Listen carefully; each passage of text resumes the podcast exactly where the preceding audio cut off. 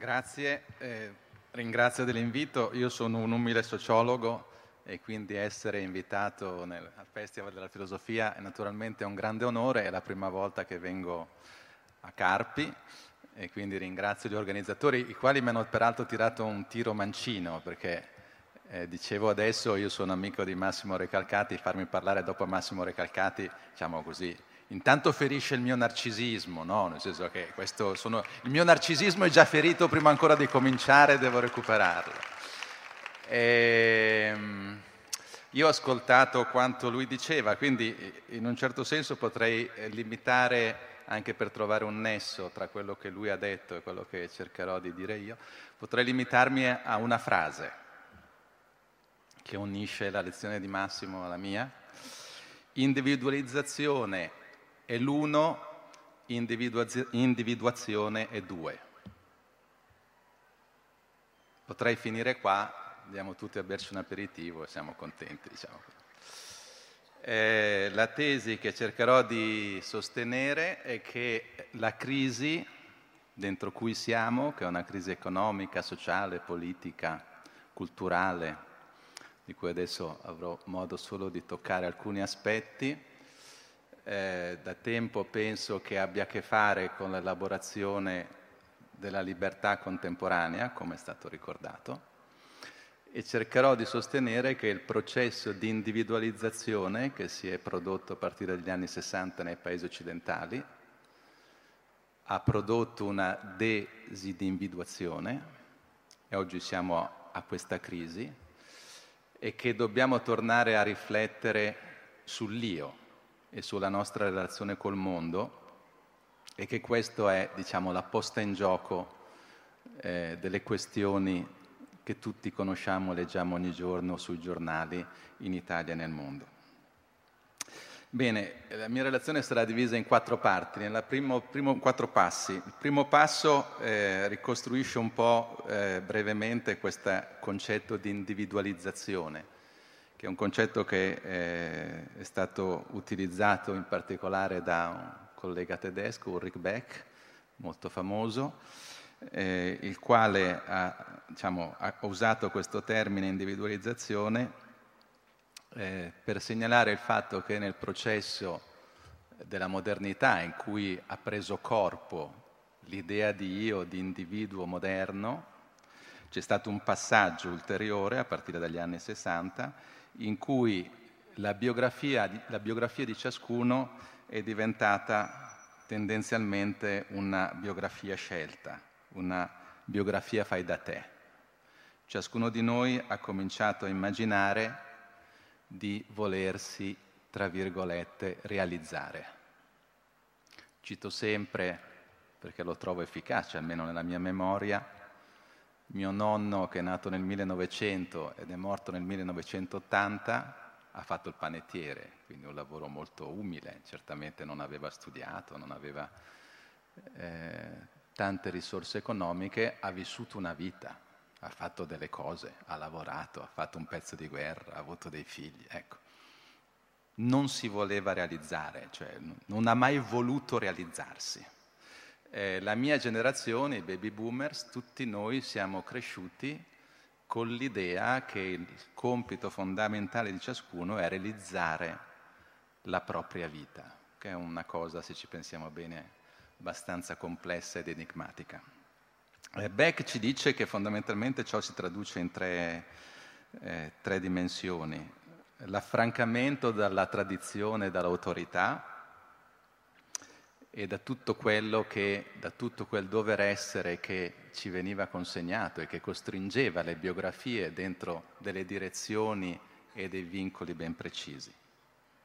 Secondo, lo sviluppo di modi di vita flessibili, Boltanski parla di vita a progetto, basati sul principio della, rivers- della reversibilità della scelta, eh, modi di vita che interessano sia la sfera lavorativa, l'ideale non è quello di avere un posto di lavoro, ma di avere un'attività professionale dinamica che si trasforma, che cambia nel tempo, e poi naturalmente anche nella sfera affettiva, siamo usciti diciamo, da dei modelli rigidi e siamo entrati in un'epoca in cui diciamo, siamo tutti alla ricerca di una condizione che sappiamo, come diceva Bauman, eh, può essere sempre soggetta a nuovi cambiamenti.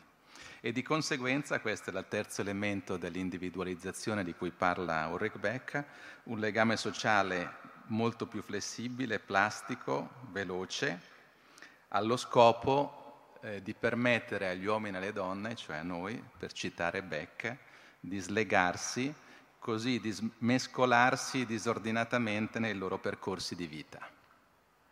È quello che il mio maestro Bauman ha chiamato, e, e tutti ne abbiamo sentito parlare, tutti voi che partecipate a questo festival, la società liquida diciamo, i legami sociali si sono liquefatti, sono diventati più instabili, più dinamici, diciamo così. E dietro c'è questo modello dell'individualizzazione, ciascuno ha il compito di costruire la propria biografia. Eh, in realtà questo modello, che progressivamente ha cominciato ad affiorare negli anni 60, a partire dal 68 naturalmente, ma poi è diventato diciamo, cultura diffusa, questo modello ha potuto contare su delle risorse che ereditava dalla stagione precedente, risorse relazionali, culturali, istituzionali, pensate al welfare, e insieme di una stagione di crescita, quella che è cominciata negli anni Ottanta, ma che soprattutto poi si è prodotta tra il 1989 e il 2008, gli anni della, tra virgolette, globalizzazione, in cui grazie diciamo, ai processi della finanziarizzazione e della liberalizzazione, siamo vissuti almeno dentro una narrazione della, di una crescita progressiva e illimitata. Eh, quello che sto dicendo è che il modello dell'individualizzazione da una parte si è basato su delle premesse, su de- qualche cosa che ereditava dal passato e ha potuto affermarsi in una stagione storica molto particolare, del capitalismo contemporaneo. 1989 la caduta del muro di Berlino, 2008 la crisi finanziaria. In quei vent'anni, diciamo, si è affermata un'economia libidica basata sullo sfruttamento delle pulsioni individuali, letteralmente messe al lavoro nel processo di produzione capitalistica. Si è trattato di una mossa straordinaria, capace di accoppiare il desiderio individuale, la volontà di ciascuno di costruirsi la propria biografia e la crescita economica, con tutte le ambiguità peraltro che ne sono seguite.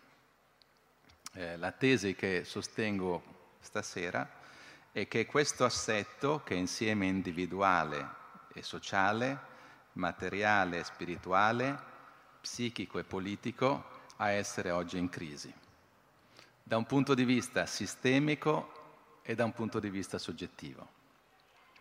Sul piano sistemico, dopo il 2008, siamo usciti dalla stagione dell'espansione, per delle ragioni che adesso non posso spiegare. I sistemi economici, i sistemi economici globalizzati, i sistemi finanziari, non sono più nella condizione di garantire un aumento delle opportunità individualizzate. Qualcuno ha parlato di stagnazione secolare, sta di fatto che la crescita economica, come dire, non ci offre più possibilità di vita e dall'altra parte andiamo incontro a problemi crescenti di quella stagione di super espansione, la questione ambientale, la questione della disuguaglianza, la crisi demografica, il collasso delle democrazie. Quindi abbiamo una crisi sistemica e dall'altra parte la crisi sistemica porta alla luce e radicalizza le conseguenze di medio termine del processo di individualizzazione dal punto di vista della disgregazione sociale. Il processo di individualizzazione ha progressivamente disgregato il tessuto sociale e insieme anche di disgregazione della soggettività, come vedremo tra un attimo anche perché nel frattempo quelle risorse culturali, relazionali e istituzionali che avevamo ereditato dalla stagione storica precedente si sono erose. Cito ancora telegraficamente la questione del welfare, processo di individualizzazione associato all'espansione economica prevedeva una riduzione della protezione di welfare e naturalmente diciamo, quando c'è stata la crisi economica l'assenza di welfare ha prodotto tutta una serie di problemi sociali che noi conosciamo. Un esito paradossale, così, al culmine dell'epoca in cui l'io è stato celebrato.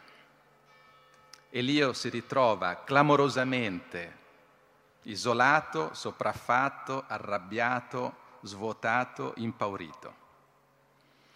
Questo esito, che per quanto mi riguarda viene continuamente censurato, e cioè che il processo di individualizzazione è una delle matrici della crisi che viviamo, per tornare a quanto dicevo prima, ricollegandomi a Massimo Recalcati, l'individualizzazione si pensa come uno, fondamentalmente, non come due, e dentro questa, come dire, e negli effetti sistemici, sociali e soggettivi dell'individualizzazione che noi siamo oggi. Un esito paradossale che non ci dovrebbe eh, sorprendere, come dice Bernard Stiegler, un grande filosofo e sociologo di Parigi, il populismo politico è infatti figlio del populismo industriale.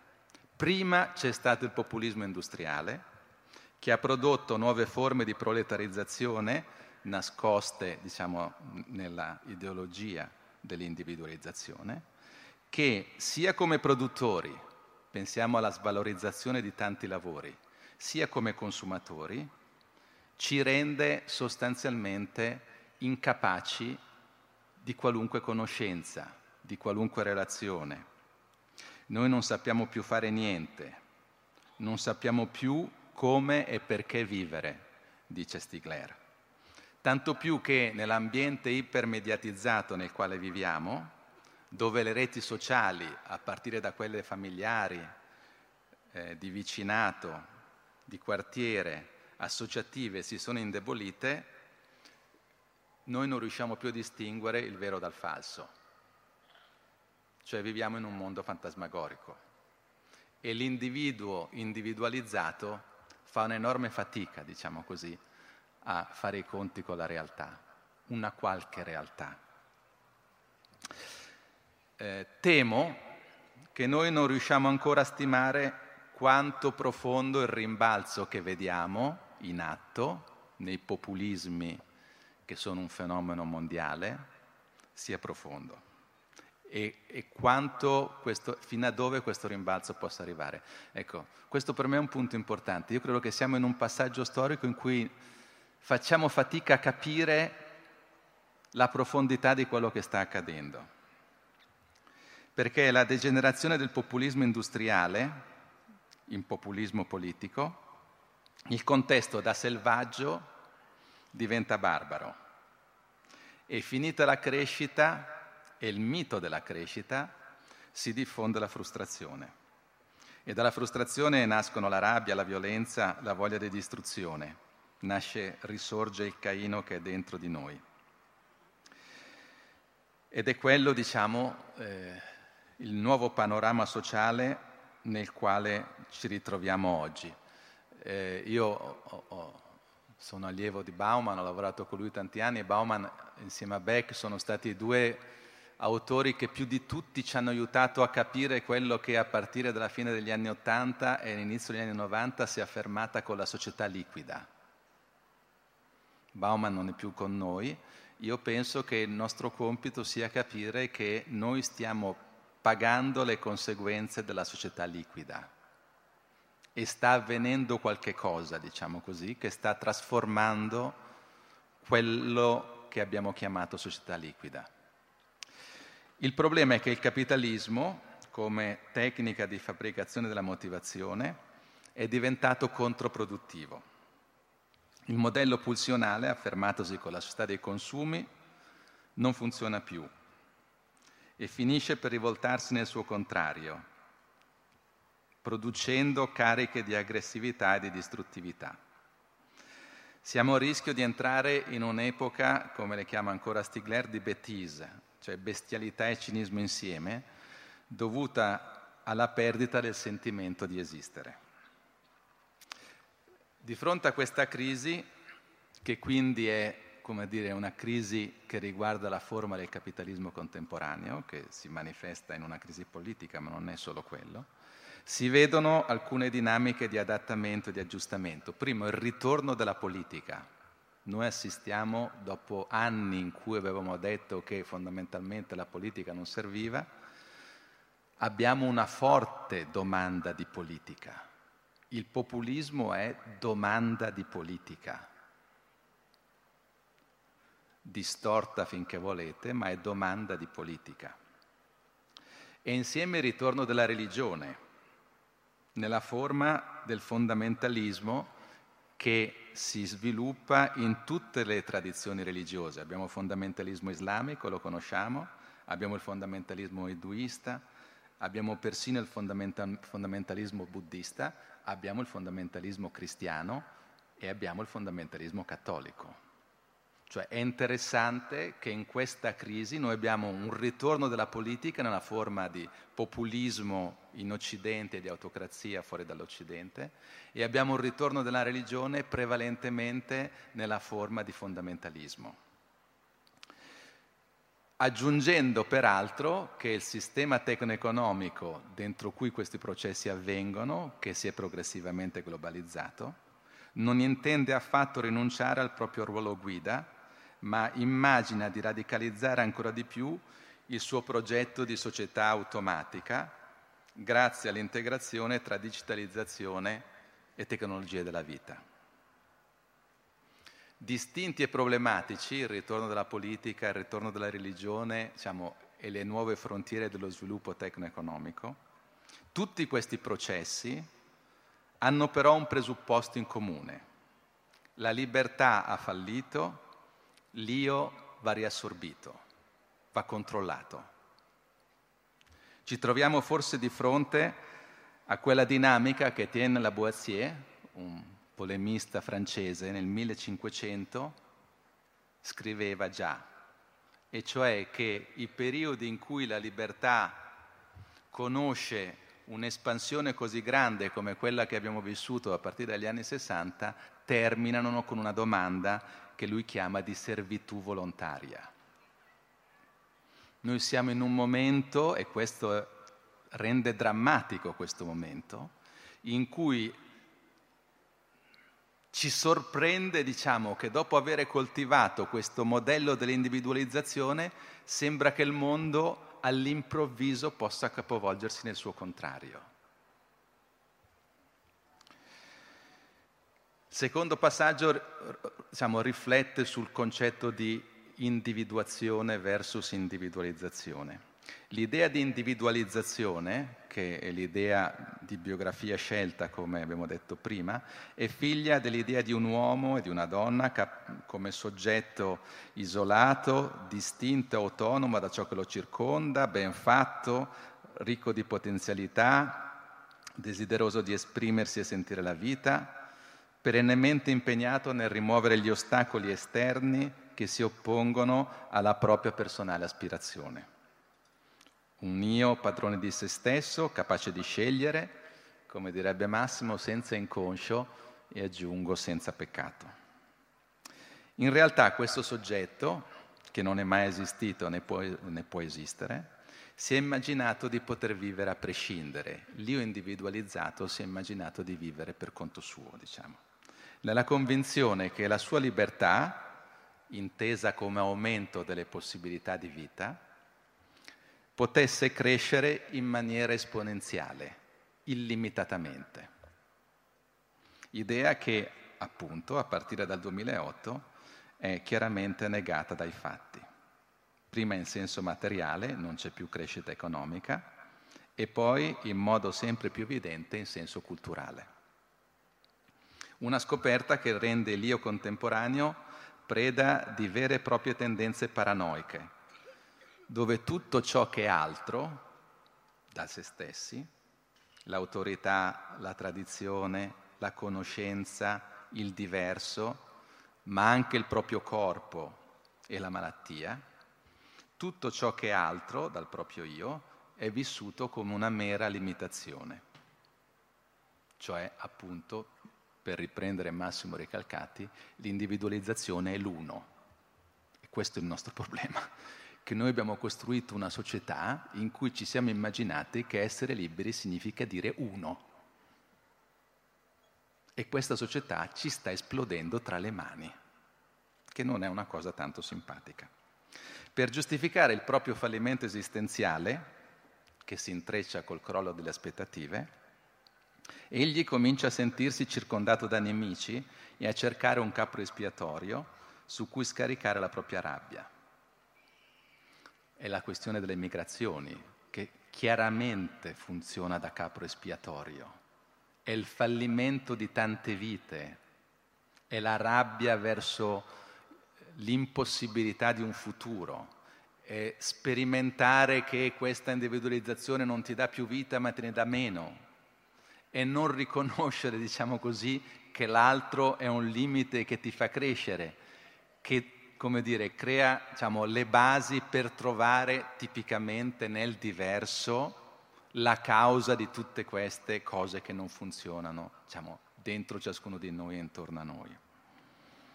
Il problema è che abbiamo ridotto l'individuazione a individualizzazione, due parole che si assomigliano ma che sono molto diverse.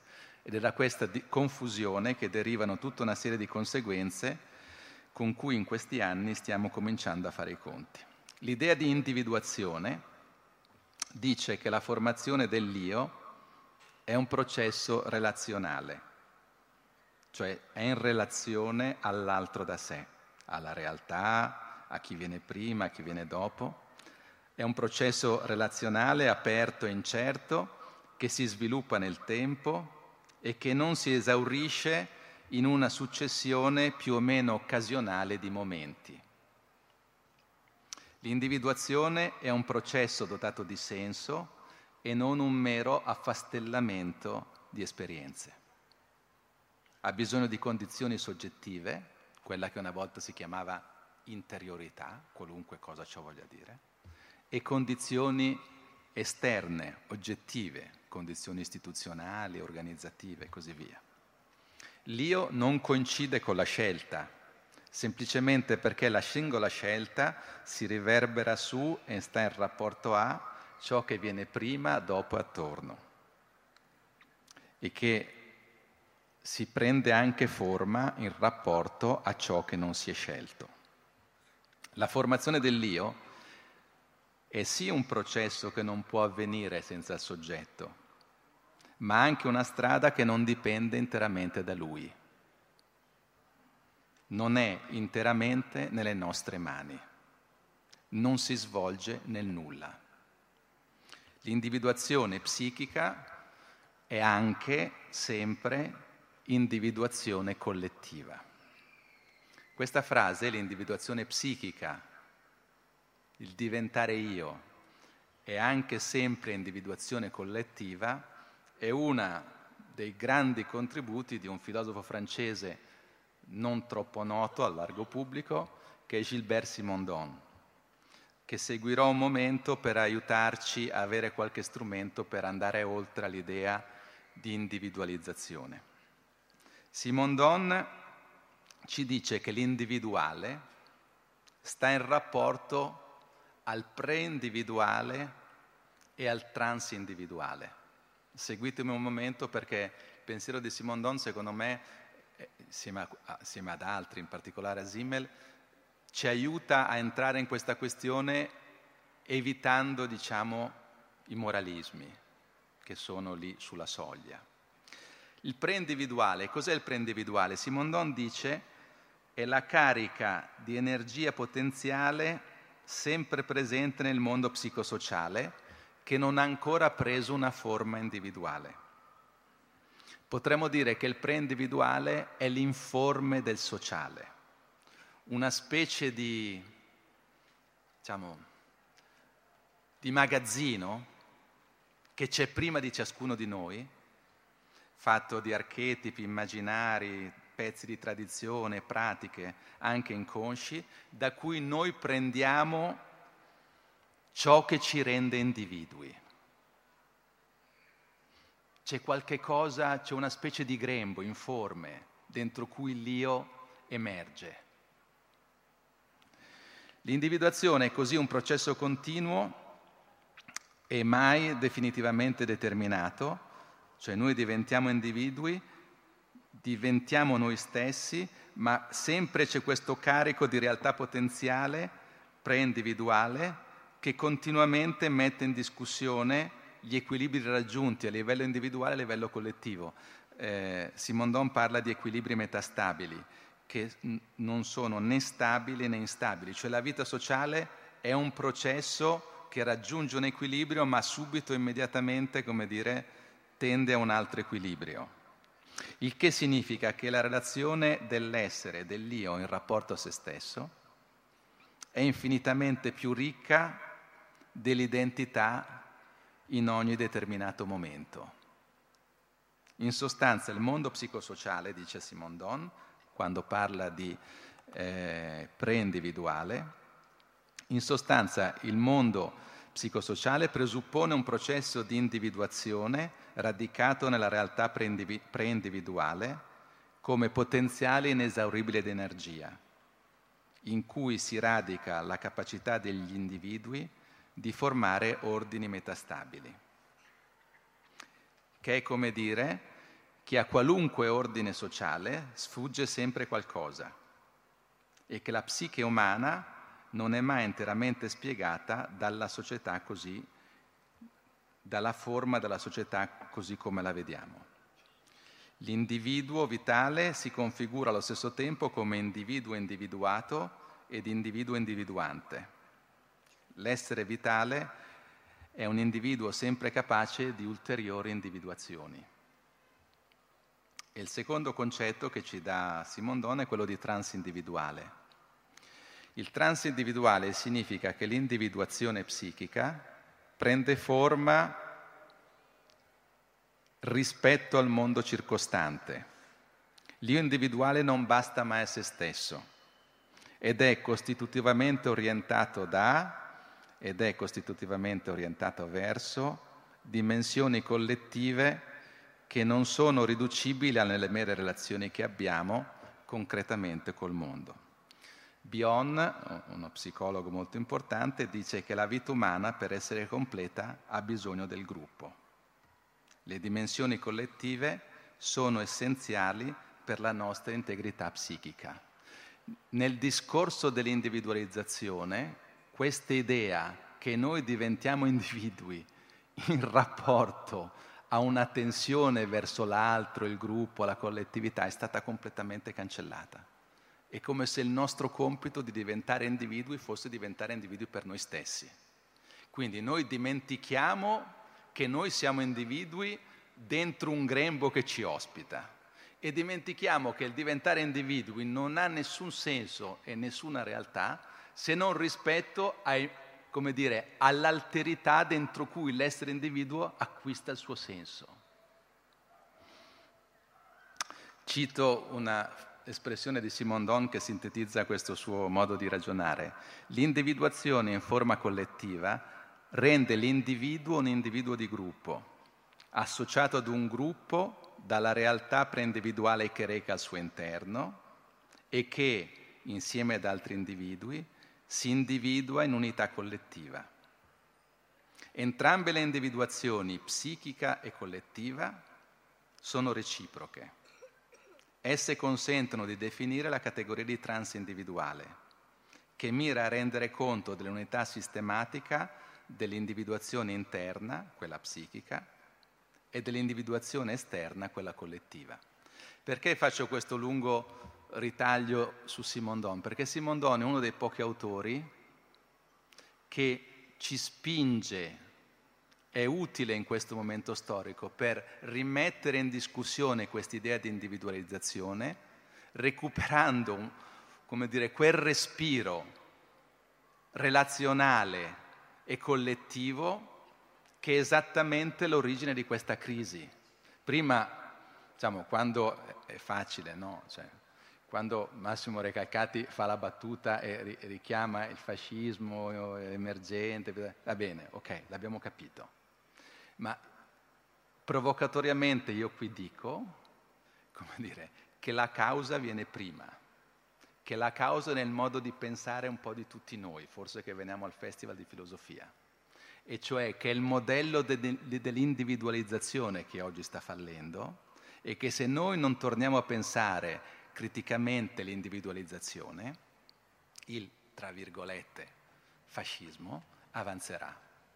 E cioè che il problema, come dire, è un, è un, problema che riguarda la nostra capacità di pensare l'io in relazione, che è l'idea di persona che guida questo festival. Il bello di quel materiale così particolare che chiamiamo il sociale è che nasce e rinasce continuamente da relazioni aperte e dinamiche, impreviste e imprevedibili, ma non prive di senso e legami tra gli ordini istituzionali, culturali, economici e tecnologici esistenti e la pluralità delle soggettività che sono al suo, al suo interno. Questa è un'idea di Simmel, cioè il sociale è quel particolare materiale che nasce nella relazione costitutiva tra l'io e i contesti organizzati dentro cui questo io esiste. Questo, guardate, è un pensiero che abbiamo rimosso. Il pensiero dell'individualizzazione è un pensiero dell'io. Tant'è vero che, come dire, no? sul piano politico, come dire, la questione politica è stata rimossa. O la politica è stata chiamata in causa solo per appunto rendere disponibili più opportunità di vita a livello individuale e come somma di domande di possibilità di vita a livello individuale. E capite che questa cosa stava in piedi solo con un modello economico, come dire, in grado di crescere all'infinito e questa cosa non funziona più per ragioni collegate alla finanza tante cose, non funziona più perché non è tollerabile sul piano ambientale, bibò, come dire, e il problema è, è, è, è cosa facciamo? La risorgente illusione moderna per cui la potenza dei mezzi implica necessariamente un più di individuazione rivela qui la sua fallacia.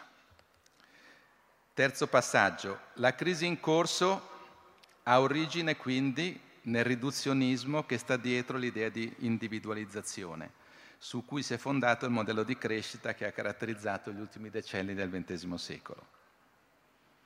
Una riduzione che ha prodotto un certo tipo di individuazione basata sull'incuria generalizzata del pianeta, delle istituzioni, delle relazioni di se stessi. Siamo diventati incapaci di cura del pianeta, delle istituzioni, delle relazioni e persino di noi stessi. Associato naturalmente alla progressiva sostituzione dell'umano con il tecnico. Una malattia che produce disindividuazione e crisi sistemica. L'io individualizzato si trova intrappolato in una società che facendo del desiderio soggettivo il proprio alimento si accelera sempre di più rendendo problematici il senso e l'affezione. Questo è un paradosso, diciamo così. Per, per soddisfare questa domanda diciamo, desiderante dell'io emergente, il sistema dovrebbe continuamente crescere, deve diventare sempre più grande, deve diventare sempre più accelerato, ma in questa maniera rende estremamente difficile e precario la possibilità di costruire senso e affezione, che sono poi i fondamenti stessi del processo di individuazione. Cito una psicanalista francese, Caroline Terlink, che scrive, nella nostra società non c'è più posto per la parte mancante, L'obiettivo è dare pienezza per colmare la mancanza, invece di sostenere la mancanza perché porti più lontano, costituendo un appello a essere. Nella nostra società bisogna che il buco sia tappato, che la bocca sia piena e il ventre sazio, dimenticando diceva, quanto diceva Lacan, colui al quale manca la mancanza non sta bene. Il problema è che non riuscendo più a sopportare la mancanza, l'io si è indebolito. Nell'eccesso, nel troppo, conclude la Terlink, cova la malattia. L'io individualizzato corre dietro a una mancanza immaginando di poterla colmare, e così, diciamo così, perde se stesso. In sostanza, sto dicendo che la società degli individui, per citare un titolo di Norbert Elias, è una super società che proprio attraverso l'individualizzazione si propone di dominare la stessa individuazione. Ripeto, come sociologo, la società degli individui che abbiamo costruito è una super società che proprio attraverso il processo di individualizzazione si propone di, domina- di dominare la stessa individuazione. Certo, nella condizione di vita attuali sono tanti quelli che riescono a individuarsi, probabilmente più di ogni altra epoca storica. Probabilmente molti di voi che siete qui al Festival della Filosofia hanno percorsi di individuazione che mio nonno panettiere non si è mai sognato. Quindi non si tratta di demonizzare la nostra società, ma non sbagliamoci, si tratta di una minoranza privilegiata. Per moltissimi individualizzazione significa che la vita va in pezzi, che il senso si distrugge e che l'individuazione è impossibile per individuarsi nella società individualizzata devi avere tantissime risorse. Devi avere risorse economiche, devi avere risorse intellettuali, devi avere risorse culturali, devi avere risorse relazionali, cioè ti deve andare proprio di fortuna, diciamo così. Mentre invece, come dire, lato oscuro dell'individualizzazione, che è quello che rifiutano molti nostri concittadini oggi, è che con l'individualizzazione tu ti devi sbattere per tenere su una vita che non sta in piedi da nessuna parte, né dal punto di vista affettivo, né dal punto di vista lavorativo, né dal punto di vista economico, diciamo così. E allora l'individualizzazione diventa una maledizione. Quindi, diciamo, non c'è dubbio che nella nostra società contemporanea abbiamo un numero di persone, dato che abbiamo molte risorse intellettuali, economiche, tecnologiche, l'individuazione si è pure diffusa ma rimane una quota molto limitata e per moltissimi invece l'individualizzazione è una mera maledizione che impedisce il processo di individuazione. Al punto in cui siamo, io credo che è possibile addirittura farsi una domanda provocatoria. Forse che l'inizio del XXI secolo comincia a segnare la fine dell'individuo cioè forse che l'individualizzazione è stato il culmine del processo di sviluppo dell'io e che noi rischiamo che il concetto di individuo sparisca e che quindi non si parli nemmeno più di individuazione a lungo. Perché dico questo? Dal punto di vista psichico sappiamo, oggi la psicologia, la psicanalisi ce l'hanno insegnato, che noi non siamo padroni del nostro io. E questo è un bene naturalmente, diciamo, ma ha anche il lato oscuro, voglio dire che diciamo, perdiamo qualunque controllo di noi stessi. Dal punto di vista biologico siamo sempre più capaci di manipolare l'unità biologica e genetica dell'io. Dal punto di vista lavorativo e professionale, la frammentazione e la specializzazione delle nostre attività ci sottraggono dalla completezza dell'opera. Dal punto di vista della digitalizzazione, i big data ci rendono un fascio di dati scomponibile e ricomponibile a piacimento sulla base delle esigenze del marketing. Già Deleuze diceva, forse siamo dividui, ma se diventiamo dividui, forse dobbiamo pensarci. La società di dividui è un'altra cosa.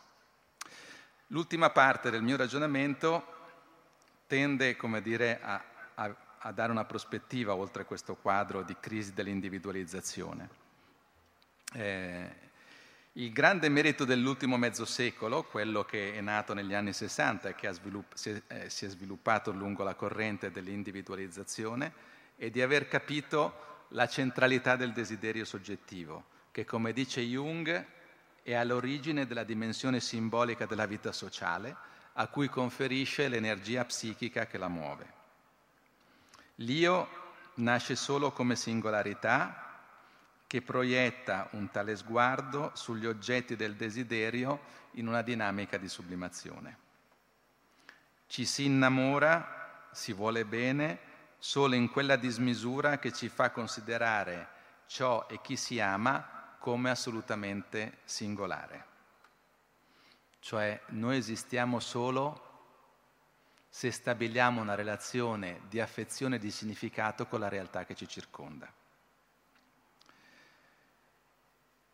È nella dinamica della relazione che il desiderio prende forma, traducendo il suo potenziale in una realizzazione imperfetta ma viva. L'individuazione, quindi, significa singolarità nella relazione. È solo questo che fa passare il mondo da un mondo in bianco e nero o peggio grigio a un mondo a colori. Il problema è che l'individualizzazione contemporanea, che rende tutto disponibile e perciò assoggettato al regime della scelta e dell'innovazione, distorce questa dinamica e in un certo senso la rende impossibile. Non facciamo altro che parlare di desiderio, ma il desiderio individuale al servizio della crescita quantitativa attivata attraverso il consumo viene continuamente scollegato dalla vita personale. Anzi, è proprio questa dinamica che finisce per disattivare il potenziale trasduttivo della soggettivizzazione.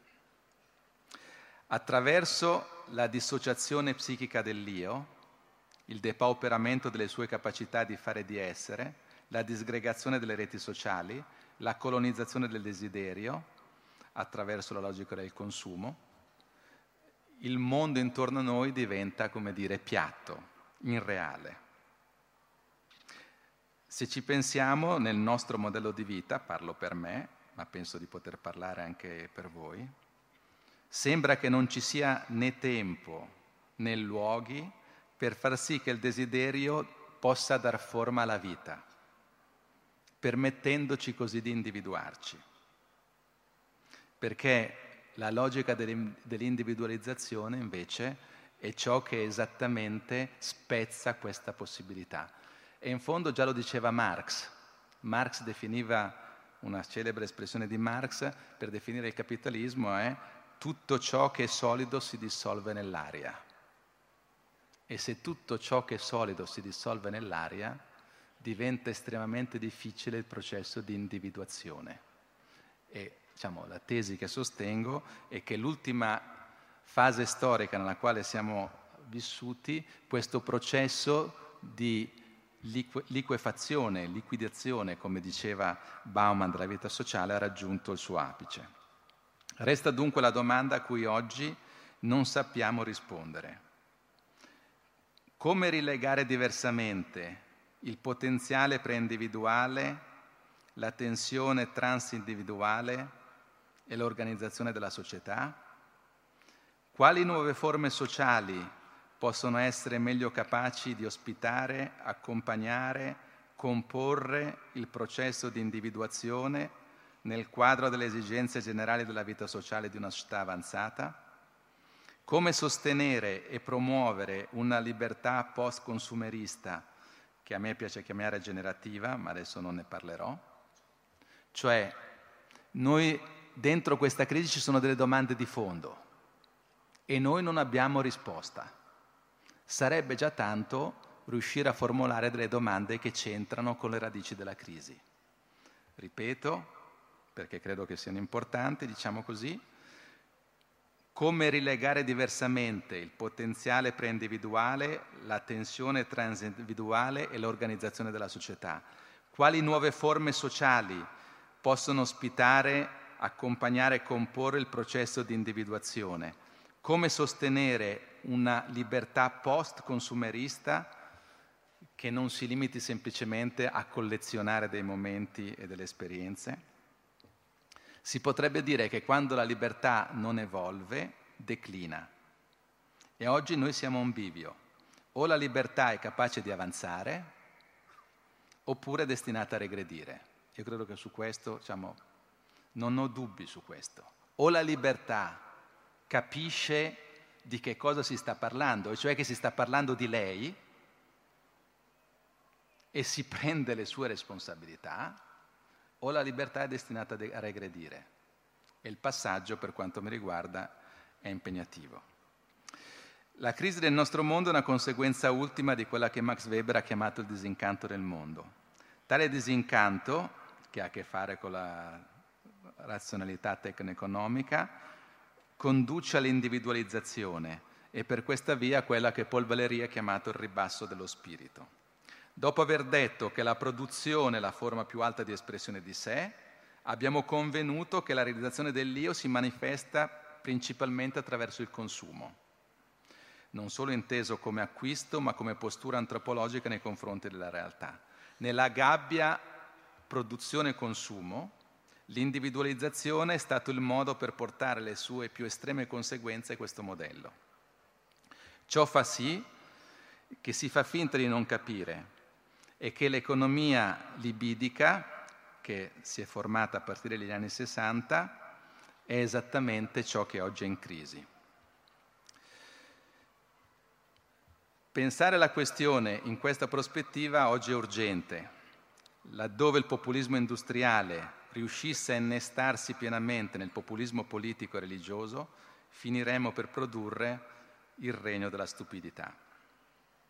Contrastare una tale deriva significa rilanciare il desiderio al di là dell'organizzazione pulsionale fatta proprio dal capitalismo contemporaneo. Su questo io vorrei limitarmi, diciamo così, a fare alcune brevissime notazioni finali per indicare alcune piste di lavoro, per, diciamo, per indicare come sia possibile immaginare andare oltre questo, questo schema produzione e consumo. E su questo, come dire, eh, indico tre ambiti che mi sembrano particolarmente importanti. Il primo ambito riguarda la questione della formazione. Noi abbiamo parlato di individualizzazione e abbiamo sottovalutato che l'individualizzazione comporta la cura della persona come atto sociale. Siamo ancora fermi al modello di scuola che abbiamo immaginato alla fine dell'Ottocento. La scuola è fondamentale naturalmente, sappiamo com'è in difficoltà, quante poche risorse ha e così via, ma è chiaramente un'istituzione inadeguata rispetto alla complessità della vita sociale contemporanea. Pensate ai primi che hanno immaginato la scuola obbligatoria per tutti quando il 5 e l'8% della popolazione sapevano leggere e scrivere. Quelli che hanno detto bisogna insegnare a tutti a leggere e scrivere. I primi che hanno immaginato una cosa del genere gli hanno detto sei completamente pazzo, come facciamo a costruire le scuole, a pagare gli insegnanti, a fare studiare tutto, è una roba impossibile.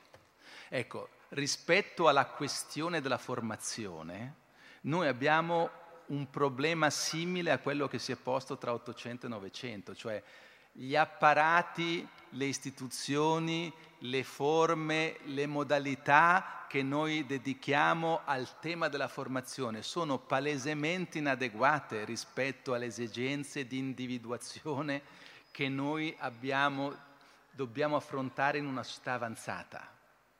Lo sappiamo, no? Anche dal punto di vista politico sappiamo che c'è una relazione tra il, il, livello di educazione e alcuni sentimenti.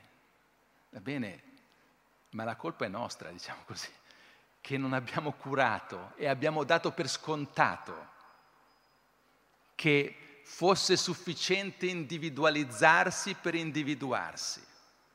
Non abbiamo detto che non bastava immaginare di avere una biografia fai da te per diventare persone che la cosa è molto più sofisticata e che l'accompagnamento tra te e il mondo, tra te e la conoscenza, tra te e la riflessione, tra te e l'interiorità è qualcosa che non è semplicemente un fatto privato, ma che va affrontato, diciamo così, attraverso delle forme sociali molto più elaborate di quelle che siamo stati in grado di elaborare fino adesso.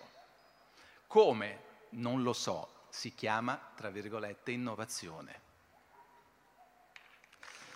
Secondo, secondo tema, la questione la questione organizzativa. Ciascuno di noi passa gran parte della propria giornata al lavoro, in organizzazioni, non solo in organizzazioni strettamente produttive, ma non so, in una burocrazia pubblica, in un ufficio pubblico, in una scuola, in un'università.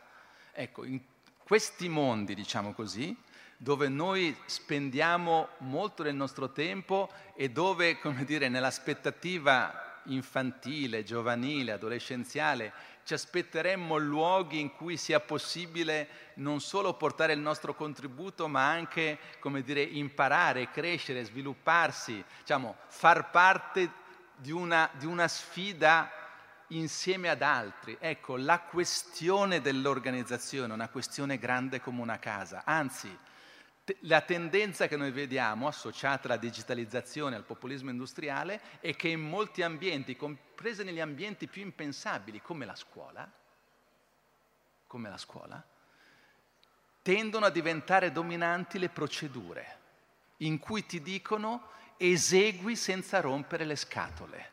Tu non pensare, il modello organizzativo che sembra avanzare è un modello organizzativo che va esattamente nella direzione opposta del processo di individuazione, che radicalizza l'individualizzazione e lo schiavizza dentro procedure sempre più rigide in cui sostitu- si sostituisce la persona con l'algoritmo.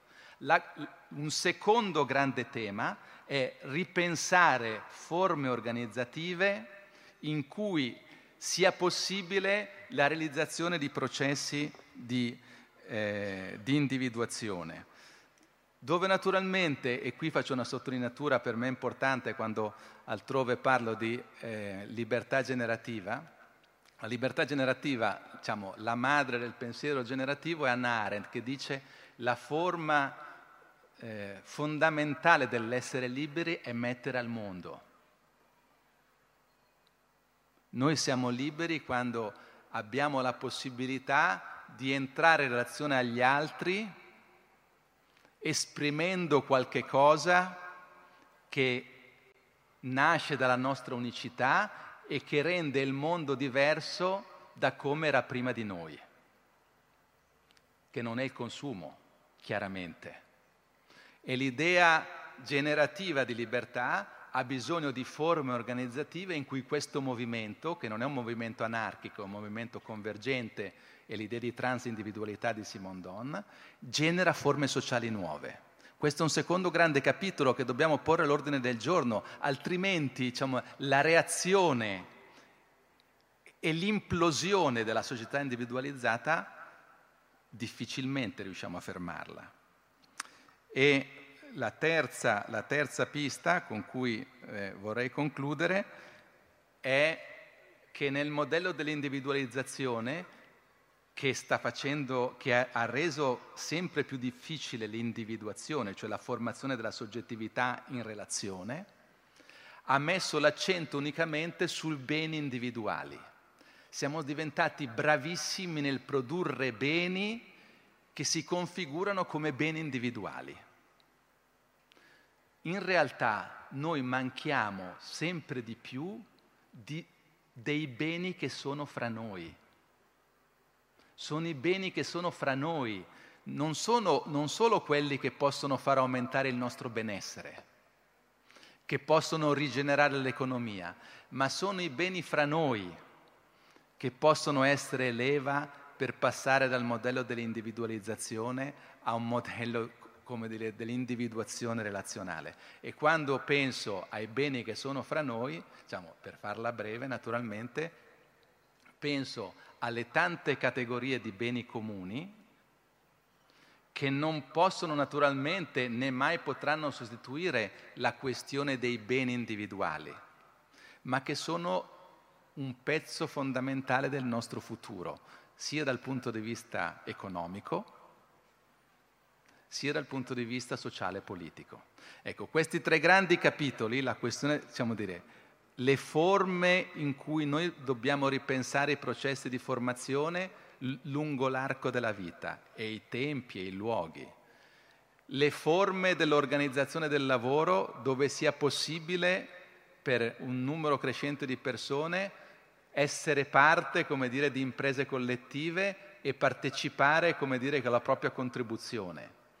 E terzo, lavorare per un'idea di crescita che non si schiacci semplicemente sulla moltiplicazione dei beni individuali, ma che sappia articolare diciamo, lo sviluppo dei beni che sono tra noi, nella forma di bene comune, sono tre suggestioni che io metto qui a conclusione del mio percorso per dire che il collasso evidente, grande come una casa, che sta avvenendo in tutto il mondo del modello dell'individualizzazione, non si ferma cercando di riattivare la crescita economica ma si ferma, diciamo così, tornando a riflettere sulla stagione della libertà che abbiamo alle nostre spalle, sulle sue contraddizioni e sulla necessità di pensare alla libertà come relazione. Essere liberi significa nient'altro che essere in relazione, in relazione agli altri, in relazione all'ambiente, in relazione a ciò che viene prima, in relazione a ciò che viene dopo. E chiudo con una frase di Simmel, è l'unico punto su cui non ero d'accordo con Massimo Recalcati, che ha dato una definizione di responsabilità un po' vetera, diciamo così, mi perdonerà Massimo. Simmel dice, non è che noi prima siamo liberi, cioè ci distacchiamo da tutto, ci individualizziamo e poi dice, vabbè, se proprio mi rompete le scatole, diciamo così. Io, io, vorrei essere proprio libero, libero, libero, libero. Però, vabbè, esistete anche voi, vabbè, divento responsabile. Cioè, la responsabilità come una specie di trattenimento forzoso della libertà. Dice Zimmel, se lo ponete così avete già perso, non ce la farete mai, diciamo così. Zimmel dice una cosa diversa, dice che la responsabilità è ciò che rende ciò che permette alla libertà di dare forma a se stessa e al mondo. Si è responsabili perché la, liber- la libertà in se stessa si perde e distrugge la realtà, distrugge ciò che la circonda. Si diventa responsabile perché si capisce che la libertà ha bisogno di generare delle forme, la nostra vita, in rapporto al mondo, cioè il luogo, il luogo della libertà è la responsabilità. Grazie.